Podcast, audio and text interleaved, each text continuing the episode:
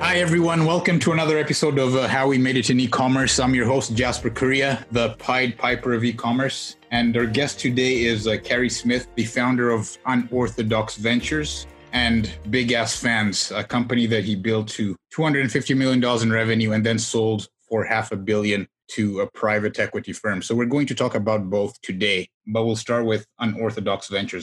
Welcome, Carey Smith. Thank you for doing this. Thank you, Jasper. Love to. From your LinkedIn profile, you say that Unorthodox Ventures is your unique take on the quote unquote business incubator that started as an internal project when you were doing big ass fans to spin off new ideas. And so today it seems like there, there are way too many incubators chasing the very few high quality companies. So perhaps start by telling us how you're different, how Unorthodox Ventures is different, and then how you go about finding the companies that have big ass potential to use the name of your former company. I like that. well, I don't think today we would see ourselves as an incubator in any fashion. Well, I guess we are, but that's such a bad word because there are, as you say, there are an awful lot of incubators, but they're typically um, run by people that have very little business, real business experience. And when I say business experience, I mean experience starting and growing a substantial company. What you have is you have a lot of investors, part time investors, and bankers and lawyers who, honest to gosh, don't know very much about business at all. What we've done, or the way we look at things at Unorthodox Ventures, is that there are some good ideas out there. There's a lot of people that very bright individuals that want to start businesses. What we try to do is rather than get focused on what the valuation is of the business, because that seems to be what everybody is focused on, is to look at the business, the individuals that are running the business, the business sector, and determine whether or not the particular business with the entrepreneur has got a potential to grow. And if it does, we work with the entrepreneur to determine just what it's going to take to do that. And once we determine that, that basically is the entree to the valuation of, of the business. And I think that's important because one of the things that uh, young entrepreneurs don't understand is on the one hand, it's easy to give away equity, but if you're successful, the worst thing in the world is to lose your equity to basically a partner that is of limited value.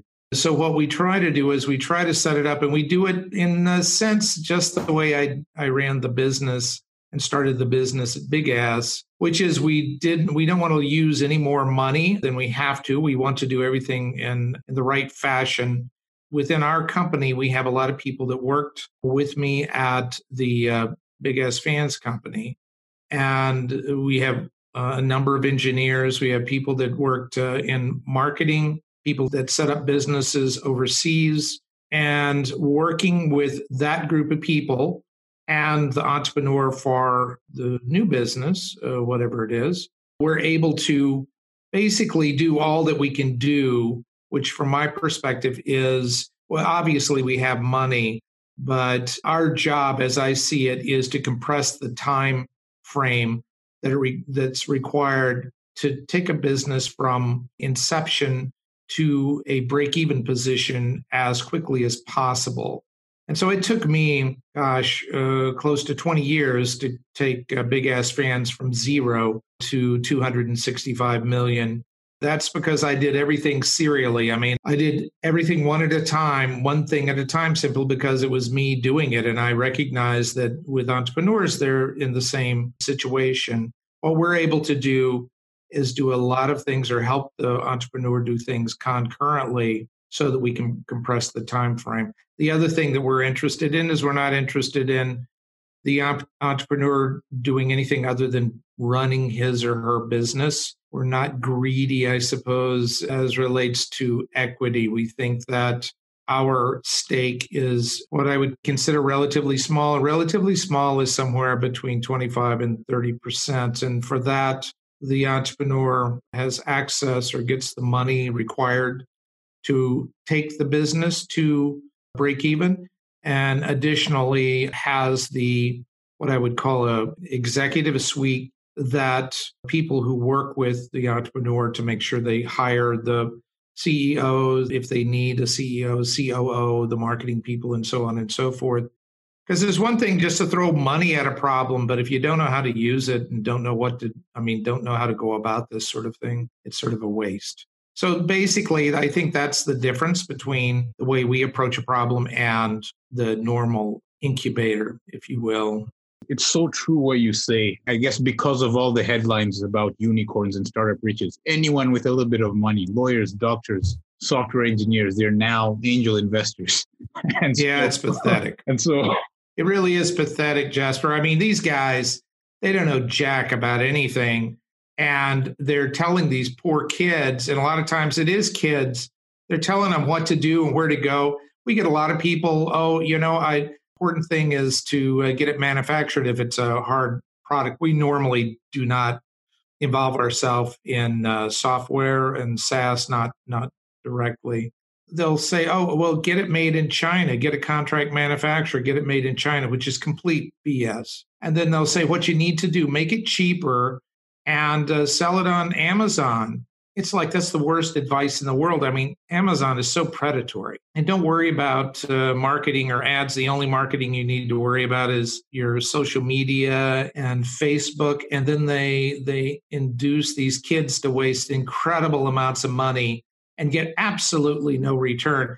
Most of these angels, as you say, they've never done anything in terms of start a business. Now, they've done plenty. They may have managed an office or they may have run a department or a particular company but that doesn't that's not starting a business. Being being an entrepreneur starting your own business is a it's a very personal thing and if you've never done it you can't imagine what sort of problems you face yeah, so two follow up questions on that. So you mentioned sector and you say that you're not doing SaaS. So first question is Are you focused on businesses in a particular sector that you feel you really understand and you can add value? Like say, maybe similar to Big Ass Fans. And then the second follow up question is How do you go about finding these companies? I know people who run incubators and they tell me that it's hard to find high quality deal flow. So I'd, I'd like to hear your thoughts on that. Yeah, that's because they're lazy. It's because they're lazy and they don't know how to do it. In terms of the companies that we're interested in, we're interested in, I would say, more than not in hard products. And by that, it could be anything. Uh, it could be yogurt or it could be a, a, a medical device. Uh, if it's a medical device, uh, normally from our perspective, it would have to be um, at some point, we would have to be able to take it over the counter. So we're not really interested in selling uh, doctor, I mean, you know, devices directly to doctors. What's interesting to me is a lot of the companies that we uh, partner with, more than half of them are run by women.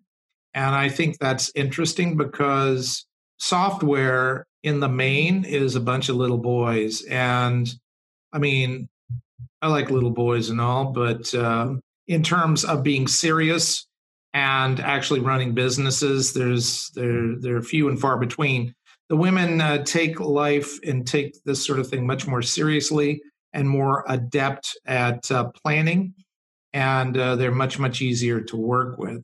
In terms of how we uh, source deals, well, one we have a lot of people calling us, uh, and that's a good thing doesn't mean everybody that calls us has a good idea but i mean you have to listen to everybody you never know the other side of it is is when we see something interesting uh, we call people. We're not passive and again i think that if you've started a business uh, you recognize that you can't be passive. If you're just going to sit on your duff and wait for things to come to you you're you're going to lose.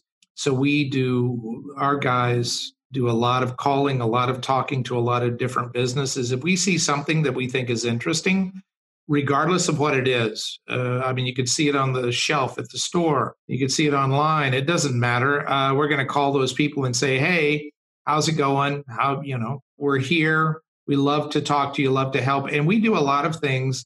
For example, one of the guys was talking to a firm and and they said, "Look, you know, we're doing great. I mean, and they really are. It's incredible, but." that they're doing about 50 million this next year. And they said, you know, we don't need any money. I mean, they're going direct and uh, they don't need any money.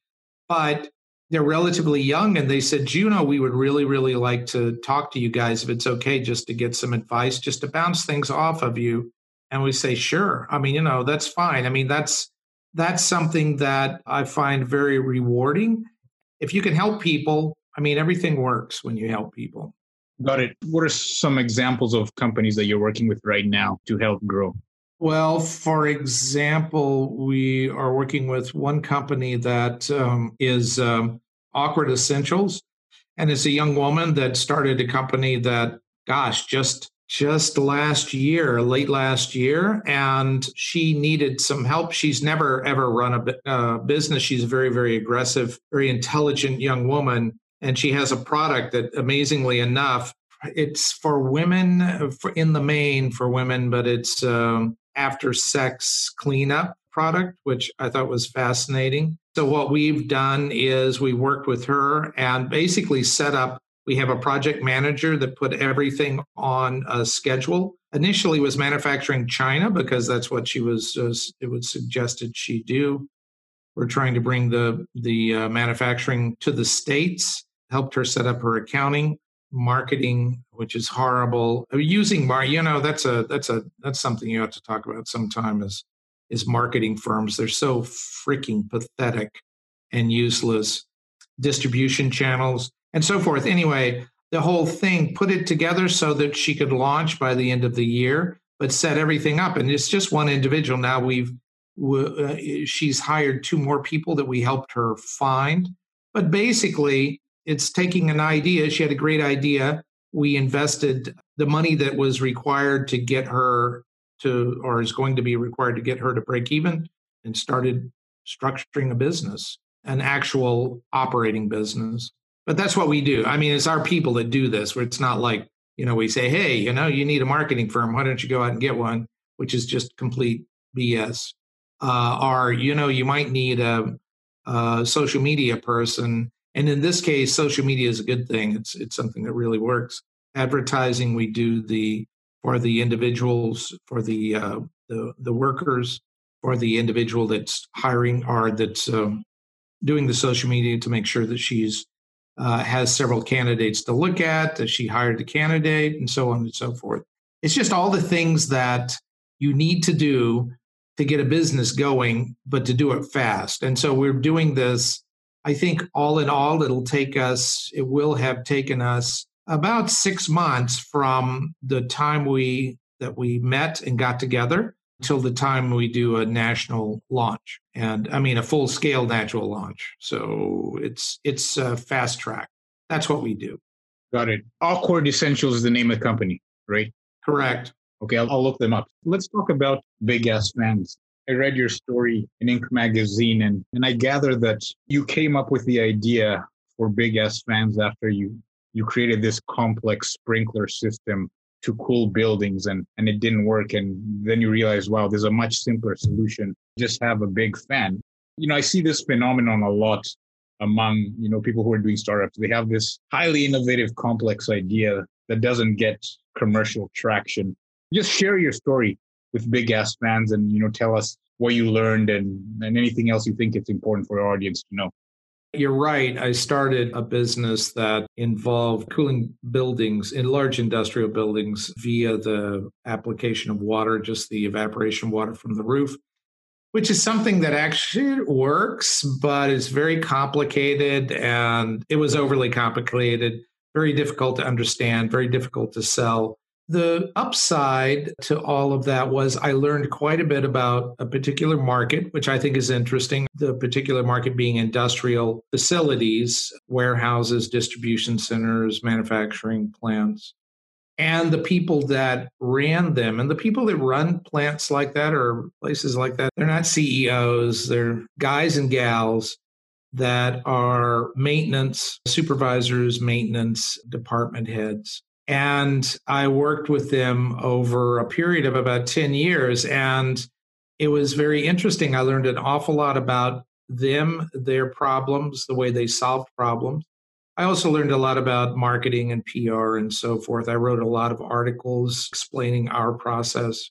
In the end, we were never able to build that company to over a million and a half dollars a year. And so, more or less, it was not a success. And so I began looking near the end of my time with that experience for other things. And I happened across a company that was manufacturing these big fans, but they just started, they didn't know what they were doing really.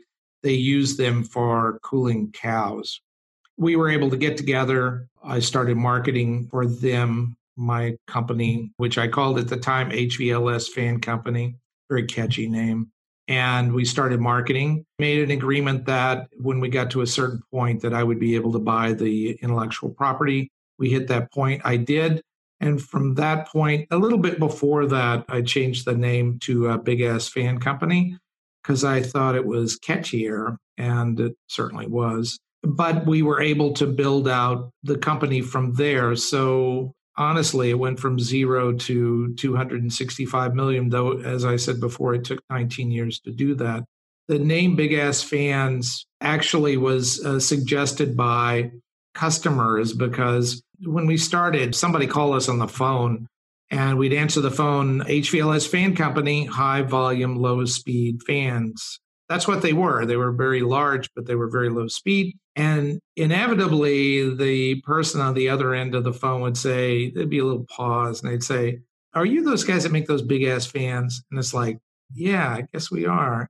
Took us a while to change the name, but when we did, it was well received. And we got a lot of feedback. We got some pushback, but our customers, again, I think it's important that you know who your customers are, who you're selling to, whoever it is. And I knew these people that we were selling to, and there's sort of a down to earth bunch of people. A lot of them obviously had college degrees, but they were bright, ordinary people. When you're the maintenance director of a company, I used to say that the only person that knows more than the CEO does about the company is the maintenance supervisor, the maintenance director. And we know those people, and we knew that that name would appeal to them. And sure enough, that it did. So, going back to the genesis of the idea, you know, you said you spent 10 years building this other company with sprinkler systems and that didn't work, but you learned the industry inside out. And so I'm wondering, were you an employee of one of these big industrial companies? Like, how did you get into this space? Are you an engineer by training and you had this idea and you thought that that sector would be the ideal customer or, or how did you get into the space that's what i'm curious about no i mean i was in the space because of the initial business but prior to that i was not in that space at all. I actually worked in reinsurance. Okay. But the woman that runs that owns awkward essentials she's never been in that business either. That's not what's important. I think you have to know your customer. I think if you're from the industry, a lot of times that is not a good thing because when somebody's worked in a particular type of company for three or four or five years, they really do. They take to the plow. It's difficult to see anything outside of the ordinary, outside of the standard operating procedure. And as an entrepreneur, as a business person, I think you have to see beyond what those people see. And I'm sure that sometimes entrepreneur comes from the industry. I certainly didn't. I just saw the opportunities because I was just looking for opportunities as a lot of the people that we work with. I mean, we have people making falafel that we're partners with and that's not what they did before i mean they they worked in the software industry i mean it's creativity it's imagination that's what it takes fair enough. Yeah, I was just trying to understand, you know, were you scratching your own itch or were you just someone who saw opportunity? And so that context is helpful. It's both. It's both. And then you say in the most recent uh, edition of Inc. magazine that you, you know, you built the company to 265 million in, in revenue and and then you got sick of running it. You know, many founders describe their their company as their baby and they're loath to ever let it go. But in your case, you just decided that you were tired, you wanted to sell can you talk a little bit about that? What made you sick of running this awesome business that you built? I wouldn't put it quite that way, and I apologize if it comes across that way. It was basically, in one sense, it was my baby, but I mean, it was a 20 year old baby. I mean, you know, you raise a baby, it gets 20 years old. I mean, you want to see it out of the house. To tell you the truth, it was a situation where I was ambivalent, but I will say this when it came to selling the business, I made the decision I could do something different because I mean, you do something for 20 years. I mean, honest to God, I mean, that's a long time to do something. Even though we did a lot of things, we thought about a lot of things, we're constantly changing things. It was still the same business. And we were uh, put in a situation where we were offered an amount of money that made me completely, I was completely indifferent as to whether I continued to own that company or I took the uh, money. That's a good place to be no matter what you're doing. Six of one, half a dozen of the other, it doesn't really make a difference. I'm glad that I did that because what we're doing now, I meet an awful lot more people. One of the things I think that when you're starting a business or you're running a business that you've started is you really are quite focused and you really don't meet a lot of other people. I mean, at least I didn't and because you're completely, utterly focused on what you're doing. And so, in terms of advice, some people that suggested, oh, you know, Carey, you need a board of directors. That would help you. And so, the people they suggested as directors were like bankers. I mean, Jiminy Cricket. I mean, who wants to talk to a GD banker? I mean, what does a banker know about this? And somebody that was the president of a water company. And that had nothing to do with what the sort of things I was doing you do a lot of this just by gut.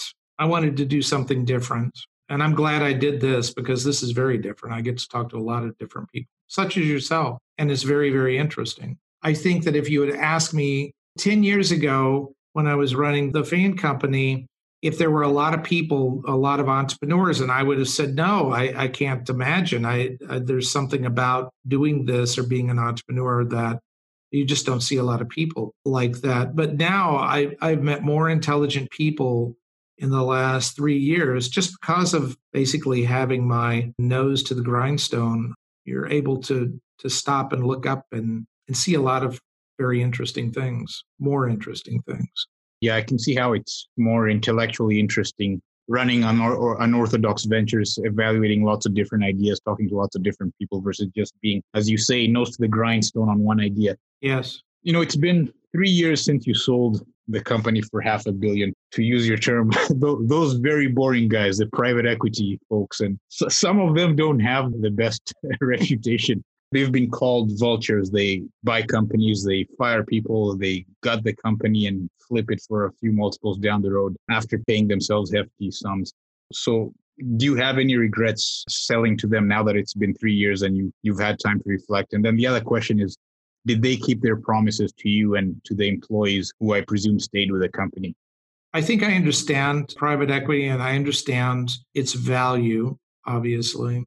I don't understand or I don't believe the hype that they're really very useful in terms of rebuilding companies and managing companies. They typically they don't know anything about that. They really are. They're bankers and lawyers and they just don't know anything. If it's a simple company, and our company was not really a simple company, if it was an ordinary company, if we were selling bread or uh, cookies or cosmetics, uh, running nursing homes. I mean, that's something these guys can understand. You can define everything as dollars and cents, and you can rejigger everything financially, if you please. It wasn't the case with us. They did. I will say that the firm we sold to did keep their promise, at least for a year, more or less, as relates rejiggering the the um, employment of a lot of people. Since that time, I think they've recognized it's a little bit more difficult than they thought. You have to understand that we did not run the company. I did not run the company to make money. That wasn't the way I was looking at things. And that may seem odd, but with a company with $265 million. But we ran a company that was about the people that were working with me. As a matter of fact, and I don't know if you know that when we sold the company, I wrote checks for $50 million to people that work with me. And there were a number of them that were made multimillionaires, some of them just millionaires, and some of them more money than they get paid in a year, certainly more money than they expected to see at one time. That was very, very rewarding to me, and that was worthwhile. Even though that seems like a lot of money, I'm glad I did that. So I guess the company looked like it could be easily trimmed down, and it certainly could in a lot of respects. But the PE firms are taking other people's money, other investors' money, and they have to put it to work and they have to make their money back, and that's what they do. Overall, I would not want to be a PE firm because I think that it's um, it forces people to do things that I wouldn't be comfortable doing. But that's just me. I mean, that's the way I look at things. So,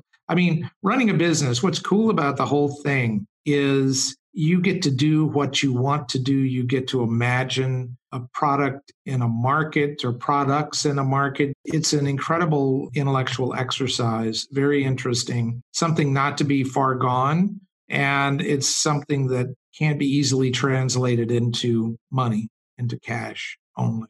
I don't know. It's a different approach. I always love hearing about stories where you know the employees who worked with the founder and were there for the journey also get you know massive financial rewards so great to hear about that and so who are two other entrepreneurs or ceos from recent times that you admire and why in terms of people I admire, are I should say models that I admire because I really don't know people. I mean, I couldn't speak on a personal basis. Two companies I think are sort of cool. One of them is Spanx, which is a women's underwear, which I think was interesting because the woman that did it recognized that there was a problem with women's pantyhose and she solved it and she solved it and made a large business over a couple hundred million dollars using manufacturers in the states. She recognized that the object of the game wasn't to just create a product that cost less it was a product that actually cost more but was a superior product.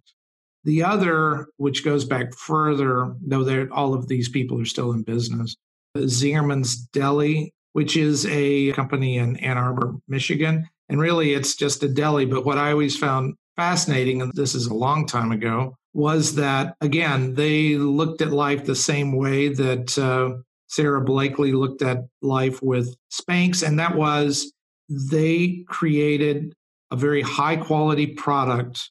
Their employees were well taken care of. But when you walked into this place, if you ask about a particular cheese, the person behind the counter would tell you every single thing about that cheese, where they got it, what it tastes like, why it was good. Here, try it. And it was always more expensive. I mean, if you wanted cheap cheese, you go to Kroger's, but everything high quality and the recognition that it, you can provide very high quality products and you can demand or command a higher price for them. That life isn't run on commodities. And that's what I think that a lot of people get in trouble with today, thinking about, you know, you've got to go to China to get the product made because it's cheaper. You've got to sell it through Amazon. If you sell it through Amazon, it's got to be cheaper. It's all absolute BS. I think that there is a lot of opportunity in this country for people that are starting businesses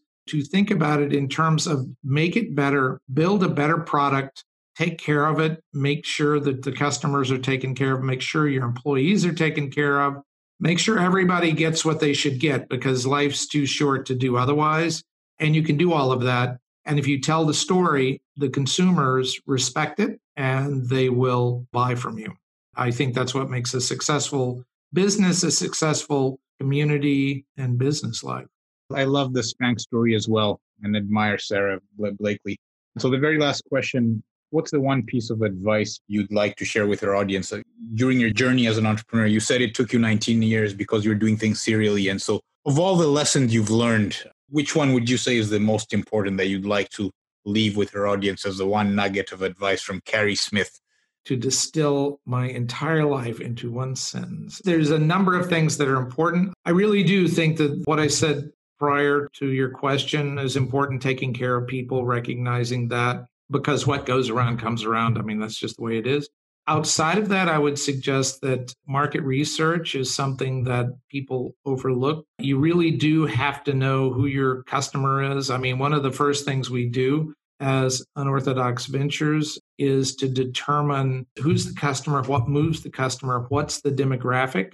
And it's amazing to me how few entrepreneurs and actually how few companies spend any time on that at all. And what it really amounts to, and I guess this is like everything else, it amounts to you've got to get down and do some work and you've got to talk to a lot of people. And your your people have to talk to a lot of people, take a lot of notes, understand if the product is going to have any purchase in the market and what it is about the product that makes it interesting to your potential customers. And if you don't understand that, you've got a problem because you can waste a lot of time. In the first business you were talking about that I was in, I wasted years on that. That was the reason. I thought I knew something that I I didn't even ask the question. I thought I knew the answer. So I think that's important. Thank you, Carey Smith. I've enjoyed talking to you, and I look forward to some exciting companies coming out of Unorthodox Ventures. We hope so. Thank you again. Thank you. Thank you, Jasper. Bye bye.